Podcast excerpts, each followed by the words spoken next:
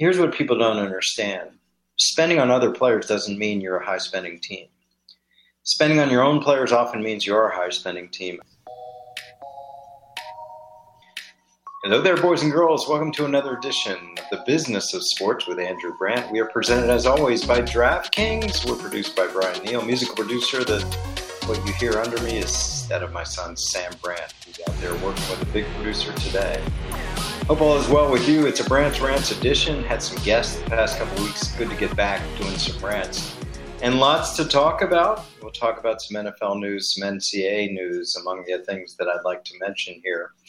And we'll get to it right away. Number one rant I haven't commented on this. One Tom Brady. Remember him?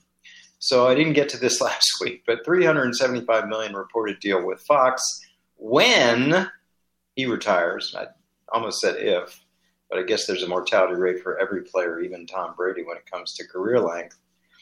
And so the news comes out that Fox is going to pay him 375 million for a 10-year deal when he retires from football. So let me get this straight about Tom Brady's 2022 offseason. He retires.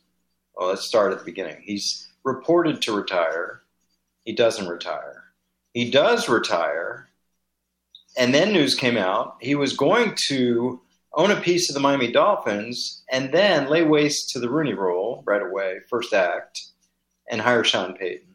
That doesn't go through. Then he unretires. okay.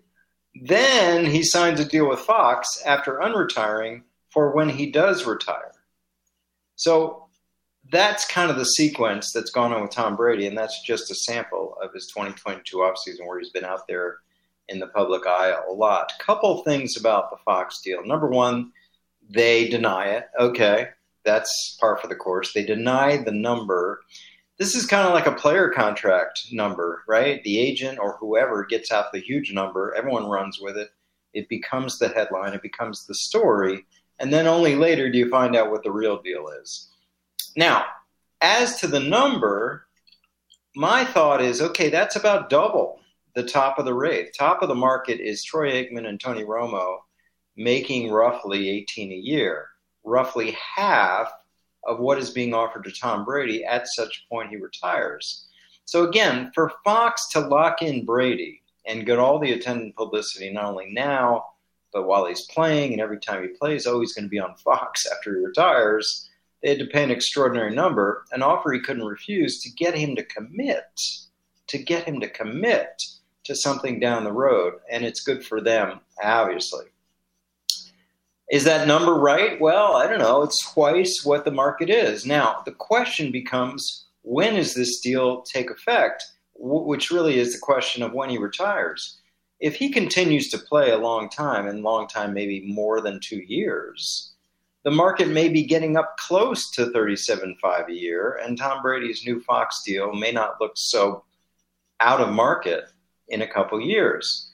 Who knows? If he's going to play to 50, that might be a deal that's low. By that time, maybe top broadcast announcers are making 40 million a year. So these are all things you got to think about when you look at the number. Fox had to do something out of the ordinary to get him to commit he has to understand that the longer he plays, the less this deal is going to look great because who knows the next deal is going to be, whether it's Romo Aikman or someone else, and they're into the 20 something millions and on and on and on.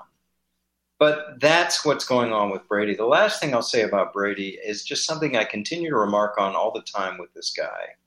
He is a changed man since leaving what I call the mushroom cloud of Belichickia. We did not hear a peep from Tom Brady for two decades, 20 years. Sure, he interviewed and he talked, but it was never revealing. It was always bland. It was Belichickian. It was rote. It was corporate. It was unrevealing. It was bland Brady.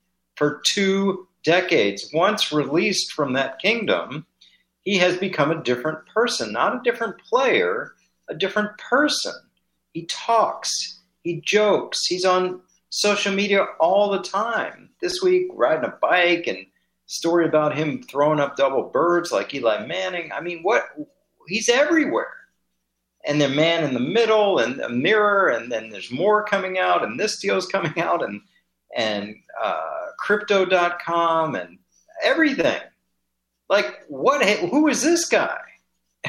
so I think it's an underreported, undertold story how much of a change we've seen in Tom Brady. Now, Tom Brady was in the sort of LeBron. He was one of the first athletes that could have been heavily scrutinized on Twitter since 2010. But he was not because he didn't give anything to be scrutinized about. Now he is a different person. And I can only attribute it to leaving the, again, whatever you want to call it, the kingdom of New England, because there players don't talk, players don't express, players aren't on social media having fun. I'm not saying anything wrong with that.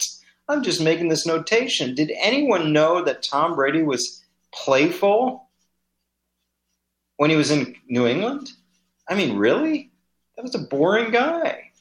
And he's still not the most interesting guy, but he's having fun with things. Good for him.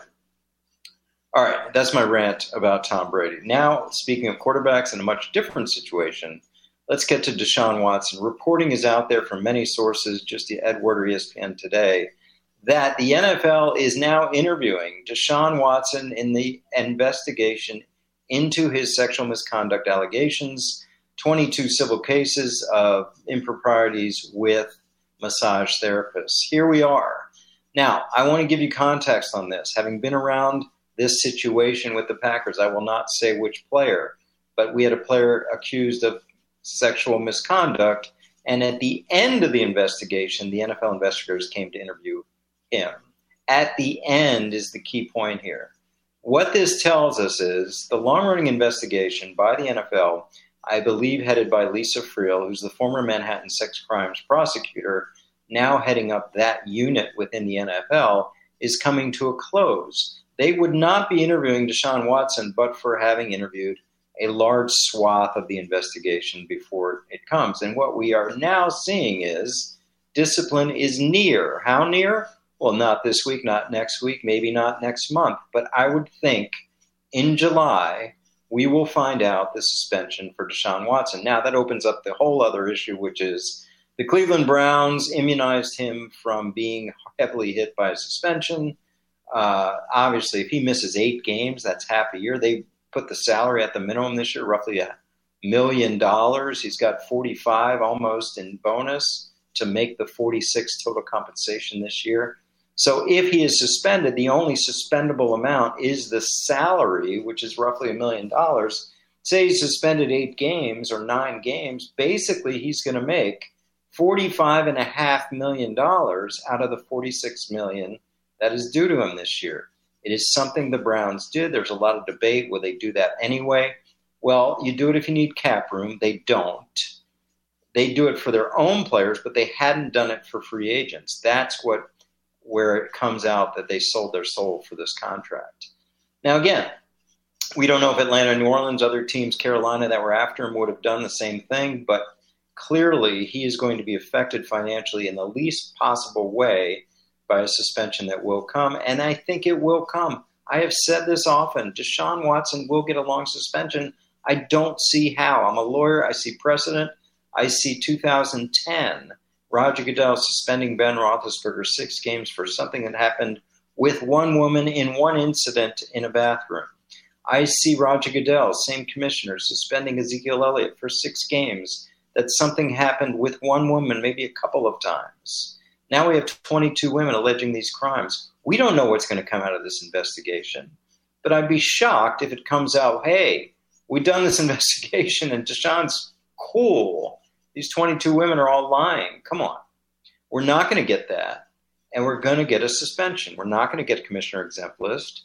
And let's remove that silly notion that I heard last, you know, all for a lot of fans, which is, well, shouldn't it be time served for last year with Houston? No, no, that was not discipline.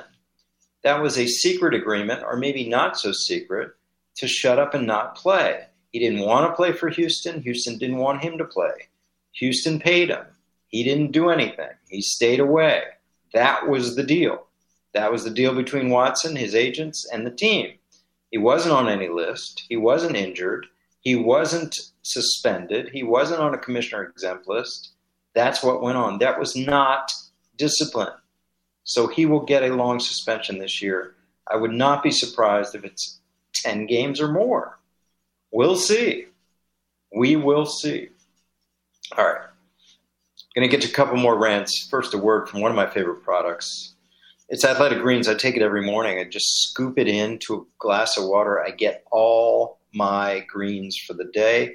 You know me, I try to eat healthy, exercise, I do everything I hope to be doing right, but still don't get enough of my greens. It's a micro habit that I have with big benefits. It's the one thing you can do every single day. Just stir it in your water, and it makes a lot of sense. It, I get better sort of uh, energy, I get better clarity, sleep is better, all those things that you want from a product, and it's so simple to use. Just pour it in and stir it up. Athletic Greens cost is really cheap. It's like three dollars a day when you get down to it. You're investing in an all-in-one nutritional supplement. You're not buying all these other supplements, and it's trusted by health experts that I listen to. It's recommended by athletes, and I look at the five-star reviews. There's over seven thousand of them. So reclaim your health, arm your immune system with convenient daily nutrition to make it easy, Athletic Greens is going to give you a free, free one year sample of immune supporting vitamin D and five free travel packs with your first purchase. All you have to do is visit athleticgreens.com slash BOS, business of sports. Again, athleticgreens.com slash BOS. Take ownership of your health. Pick up the ultimate daily nutritional insurance at AG Athletic Greens. It's only a kick, a jump a block. It's only a serve. It's only a tackle. A run. It's only for the fans. After all, it's only pressure. You got this. Adidas.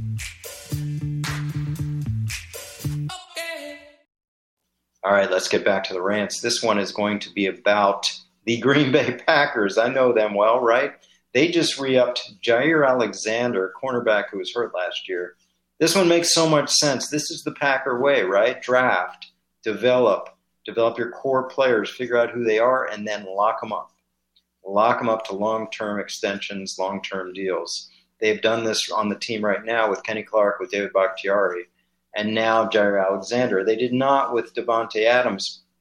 I've talked about this. There's a backstory there we don't know. Something was wrong there right? When we talk about the Packers, they're the most proactive team in the league, in my opinion, because I was part of it, in locking up guys and signing their core players to extensions.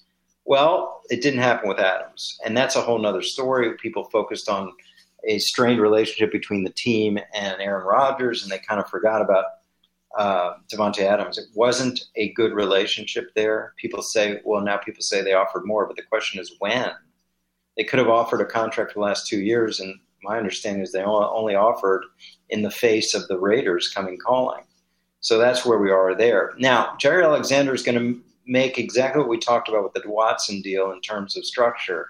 Minimum salary about a million dollars, thirty million dollar bonus. So he'll get thirty one in cash this year. The cap is only going to be, say, it's a five year extension, so that means six years. So it's five year proration on the thirty. So the cap would be six million, five million prorated on 30 bonus, one million salary, 31 million cash, uh, six million cap. That's 25 million cash over cap.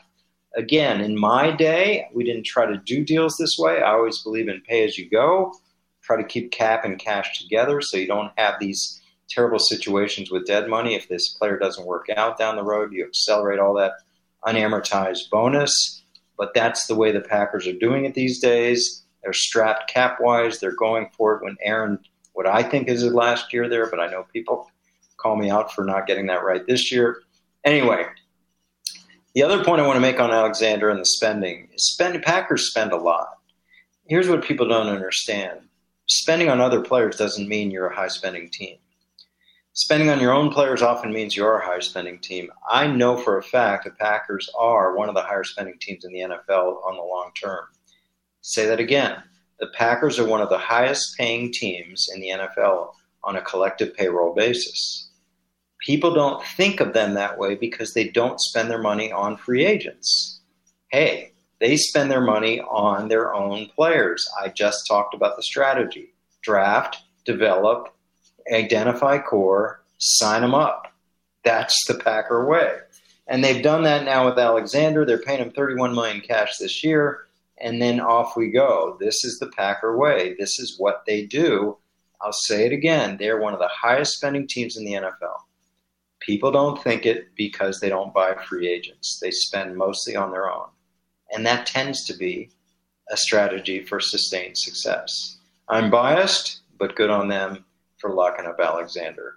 My last rant is about this continuing story. I, I, encourage you to listen if you haven't already to last week's pod with Ross Dellenger of, of uh, Sports Illustrated talking about the inflection point that we're out in college sports where NIL has become something different, name, image, likeness has become something where collectives are now getting involved, pooling funds to use to recruit and get players out of the transfer portal it's being used in ways never thought to be used. It has become exactly what they didn't want it to be with recruiting inducement, etc.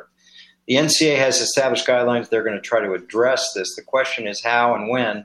They have to go after someone as a deterrent to see what sticks. It's got to be someone that certainly didn't go through the crossing the I's, crossing the T's and dotting the I's.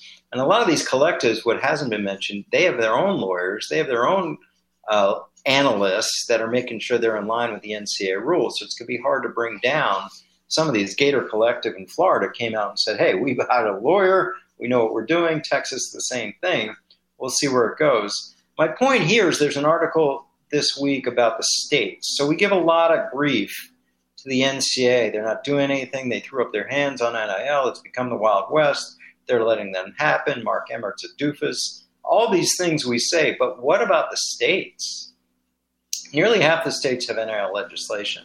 And here's the thing about it the NIL legislation is not being enforced. So there are enforcement mechanisms with mechanisms within these state laws, like Florida, like California, like others, but they're not being enforced. And here is the most interesting one: Alabama. Alabama had all these rules, like if you give a player money and it jeopardizes his eligibility, that's a Class C felony, up to ten years in prison. Or what? So, what did Alabama do? They repealed the law. Why did they repeal the law? Because they were losing recruits because we have this restrictive law, and other states either have no law or a less restrictive law. Look at this.